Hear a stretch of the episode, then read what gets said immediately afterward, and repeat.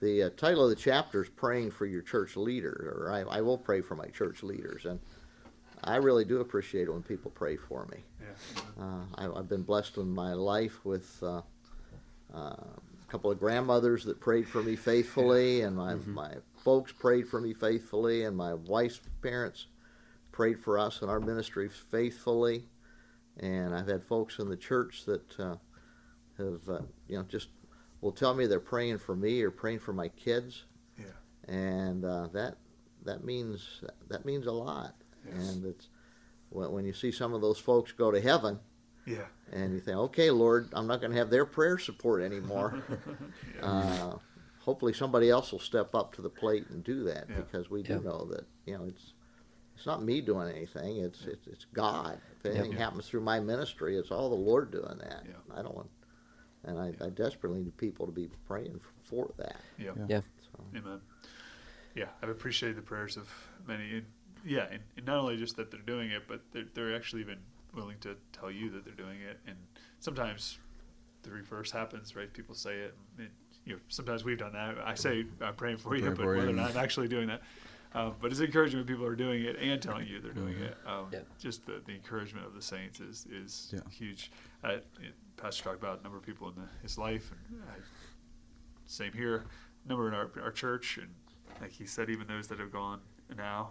So some of our, one of our recently a couple years ago, one of our ladies that went to be with Jesus, we would get a card from her several times a year and or multiple times a year, and um, she would express her her commitment to pray for us, and Yeah. and it's just so it's humbling and it's encouraging, and uh, yeah, so thankful for those people.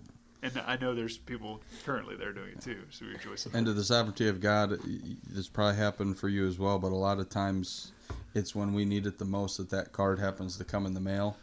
You know, they don't necessarily know if you're having like a the Sure. illustration here of just how crazy Mike's day was with various things. Our days aren't always filled like that.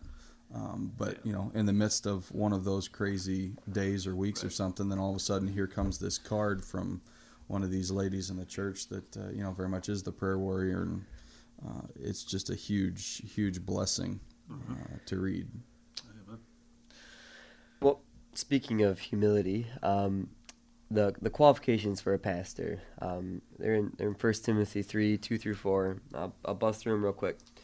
An overseer, therefore, must be above reproach, the husband of one wife, self controlled, sensible, respectable, hospitable, an able teacher, not addicted to wine, not a bully, but gentle, not quarrelsome, not greedy, one who manages his own household competently, having his children un- under control with all dignity. What do you guys feel when you read that? Because that's that's a list. Like that's a that's a list. Well, that's not just a standard for pastors. Those are God's expectation of every believer. Yeah. Uh, God doesn't have a double standard. It's but true. it does indicate that if a man's not demonstrating those things generally in his life, he he shouldn't be considered to be the pastor of, of the church. And back in when Paul wrote that to Timothy, they didn't have seminaries and Yeah. things like that. Yeah. Uh, uh, most of your church leaders came up through uh, the the churches. Most of the pastors were were discipled and mentored and and moved into the area of the, the pastor within the church. And so people, you know, people knew them before they called them to be their their, their, their pastor there. And you know, I, I think once again, Paul looks at the responsibilities and the qualifications, I guess, of uh, being a pastor, and he says, "Who's sufficient for these things?" hmm and Yeah. you know, sometimes you you feel that way, and uh, but you, you strive, you strive to be what it's talking about in that particular passage of scripture, and also repeated in Titus one, and uh, do Yeah. the best, do what you can. Yeah, agreed. Yeah, I mean, I, I do think though that the element of, um, of being qualified, I mean, it is a is a humbling uh, thing. I mean, the qualification though, like, I mean, no, no one is perfect. Like, these things might be true in our life, but the the truth is that no, nobody is perfect, and and uh, just because uh, a pastor uh, fulfills those things, and those very things can, as Pastor mentioned, can be found elsewhere. Uh, even to the list right below it of deacon, many of those very same things are on that list, with I think the exception of the, Everything except apt to teach. Apt to Yeah. teach, right? And so, so that that same standard, it, it, and it's it's high.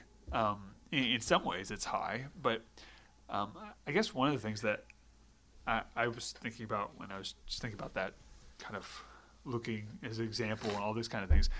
Um, like your church leaders are not your um, your the, the one to look to though. Like they're they're not your uh, uh, your example in the sense of they are the example that's pointing to the example. Yeah. It's Yeah. Paul Yes. saying, "Follow me as, as I follow Christ." Right. Correct. Like the the point is that what what you should be looking to in your pastor, what your pastor should be showing is not follow me, like look at me. It's I'm mirroring something, hopefully, that you can see Christ in me. So, in the end, this is all pointing people to to Christ. And that's the goal, not just of the pastor, but of any any Christian, um, any any Christian who's you know serious about following Jesus. Yeah. I was thinking about the example aspect as well. That you know we're we're put in a position and, and biblically held to a very s- specific standard uh, because we're handling the word of truth the way that we are, and it's important that we spend the time uh, to do it and do it and handle it correctly. Which again, every believer is is called to do. Our Awana verses talks about uh, rightly handling the word of truth. Um, but uh, as a pastor, you typ- typically get put into a position that uh, is easier to see. It talks about your family and stuff being in this glass house, and everybody sees that family and can be overly critical of that family or whatever. But uh, you hit on the head what I was thinking as far as yes, we are an example to the church, but hopefully we are uh, reflecting Jesus so that they see what we're doing, how we're living as a good example of Jesus because that's who we ultimately should all be focused on. And you know that that can be a danger for us as pastors that we need to guard from because for some uh, you know if we allow pride into our life we can become uh, the type of pastor that follow me look at me and it becomes about me. Um, and, and that's a danger. That's something that the, the devil really wants to try and work on with with pastors that may struggle with some pride. And, and that's why these qualifications are good for us to see for them to see because it, it it helps to to challenge us and, and be checks and balances I think for for us as pastors too to make sure that we don't uh, uh, behave in a way that's improper Yes, like we said before, the the pastor is not all doom and gloom. Um, it's it's that's just an that could be an aspect of it um, with the wrong heart or even just because of circumstances. So just to kind of end on a lighter note, um, what are some of the joys that you guys experience um, as as being pastor of church? oh yeah Well, it's great to see people come to know Christ Yeah, as yep. Savior. Uh, it's great to see people grow mm-hmm. In your walk with the Lord. Um, I'm glad God didn't call me to some type of an itinerant ministry where you go in and maybe you see people make a profession of faith, but where do they go from there? yeah, Yeah. yeah Mhm. exactly It's uh, it's exciting to see people come to know the Lord and then see them grow in that walk with the Lord, and uh, it, it's exciting to watch kids be born into to families of, of the church and then watch those children grow up and walk with with the Lord. That that's really Yeah. exciting to see that. I've been around long enough to see some multi generations Yeah. taking place here, and that's that's that's thrilling. And on the other hand, it's, it's kind of heartbreaking when you see some young people that don't sure follow the Lord. But we've been really blessed, and and the number of young people that have grown up here at First Baptist that Yeah. are, are walking with God today, serving in other local churches, Yeah. and uh, so I've had other pastors come to me and said, "Hey, thanks for." Thanks for the influence that First Baptist has had in the life of so and so, because now they're a deacon in our church or Yeah, they're a right. leader in our church, and Yeah. okay. Yeah. Sometimes selfishly, we like to keep them all here Right. right. Right. Right. serving in Caro, but uh, Yeah. you know the, that that's kind of short sighted. God's, church. God's Yeah. vineyard and harvest fields Yes. a little broader than just Caro. Sending Yeah. those arrows, man. Yeah, Yeah. right. No joke. yeah, I'm. I feel that's really where my heart was as well. What Pastor was just saying is, uh, growing up and for me being so involved in camp ministry and and going to to college for camp ministry, spending time interning for camp ministry and all these kinds of things. That's where Chris Howard wanted to go, uh, but God made it very evident uh, through that internship uh, just how important and vital the the church is.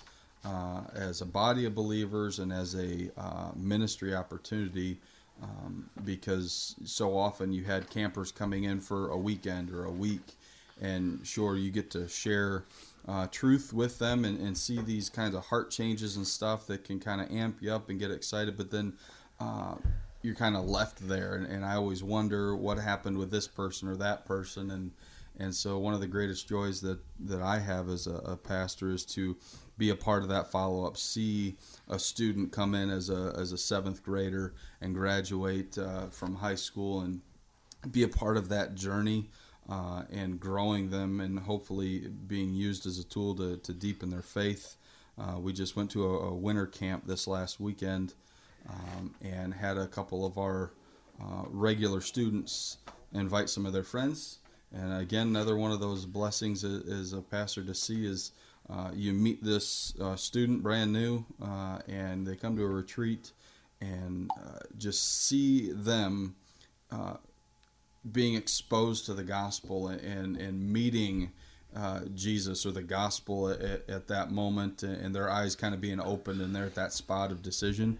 and yes, there's some emotions that are a part of that, but as they um, are new, maybe feeling uncomfortable, and yet come to you or my wife in this case, because it was a young lady, uh, and just seeing uh, the the battle inside as, as God is is bringing truth to them, and, and the devil's trying to hold on to her, and and she recognizing uh, the truth. Those kinds of things are, are just amazing, and so now I'm really excited for tomorrow for this Wednesday and uh, hopefully having her come to youth group and i mean this is the beginning of, of that stuff that we had talked about and seeing where it goes from there and uh, as a youth pastor, seeing other students, and even for a senior pastor, I think um, seeing your people uh, grab hold of the truth and then becoming the disciples, right?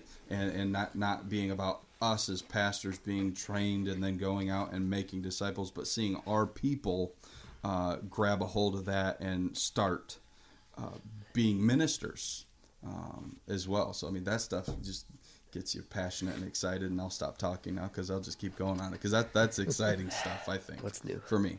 For me. Yeah, uh, relationships are a, a, joy. It's been true for uh, Amanda and I for the years that we've been here. One of the blessings of being able to be at a church for for a number of years is to not only to see generationally uh, things happen, which we've had the opportunity to begin to see some of those things too, but um, but to just walk with people through the the, the things in their life sure. and so walking with students in, through high school and into colleges and into premarital counseling with Peter and Allie and and then getting to have them here for a year your brother and Jenny and so a number of these families that we're getting to see through different aspects of their life has been just so so uh, encouraging uh, such a joy. I, I, mean, right the the language of there's no greater joy than to know that your children walk with the Lord. Right, like that that language. We understand that in a you know uh, in, in, in individual family or a nuclear family, but but I, I, think we feel that sense in brothers and sisters walking with Jesus too um, in our in our faith family, and so. Uh, it, it is a joy. Uh, relationships have been, and, new relationships too. Like that's the other uh, thing that recently has, we've just been kind of renewed the joy of, of new people coming to our church and getting to know new people and uh, them kind of calling our church home and getting invested. And uh, there's some pretty pretty neat things happening right now with that, and we're we're pretty excited about what the future could be there too. Somebody said that there's two eternal things besides God Himself. That's the Word of God and the souls of people. As a pastor, you get to uh, handle the Word of God and teach and preach the Word of God, and you get to be involved with, with people, especially concerning their eternal souls. So yeah. we get the opportunity to make our lives count for eternity. Yeah. And uh, all believers can do that, but as a pastor, that's kind of what you focus in yeah. day in, day out. What a thrill. Yeah. Somebody told me that they wouldn't want my job for anything. And I said, that's good because I don't really want to give it up. So, as we wrap up, this is talking about praying for our church leaders, and so um, it's kind of helpful because we have three pastors here. So, um, if you guys could briefly, let me briefly share a prayer request that, that people can be praying for you about, um, just to give people some some things to talk to God about. Uh, I'll go ahead and start. I got two things. Uh, the uh, aforementioned uh, students uh, and the follow up from the winter retreat. Um, again, that's one of the, the things about being a pastor is you can be a part of that follow up, uh, not just getting them amped up or taken to a camp where they can uh, uh, meet uh, with Jesus in a more concentrated fashion, but then be able to follow up with that. So you can be praying for that. Uh, and then, uh, secondly, just for myself and Julie, as we're still anxiously awaiting little baby here at the end of May. Um, so Julie's uh, starting to feel a little bit better in her second trimester here, uh, and have been asked by a lot of people how she's doing. She's doing well, um, but uh, we're we're just anxiously awaiting um, uh, this bundle of joy.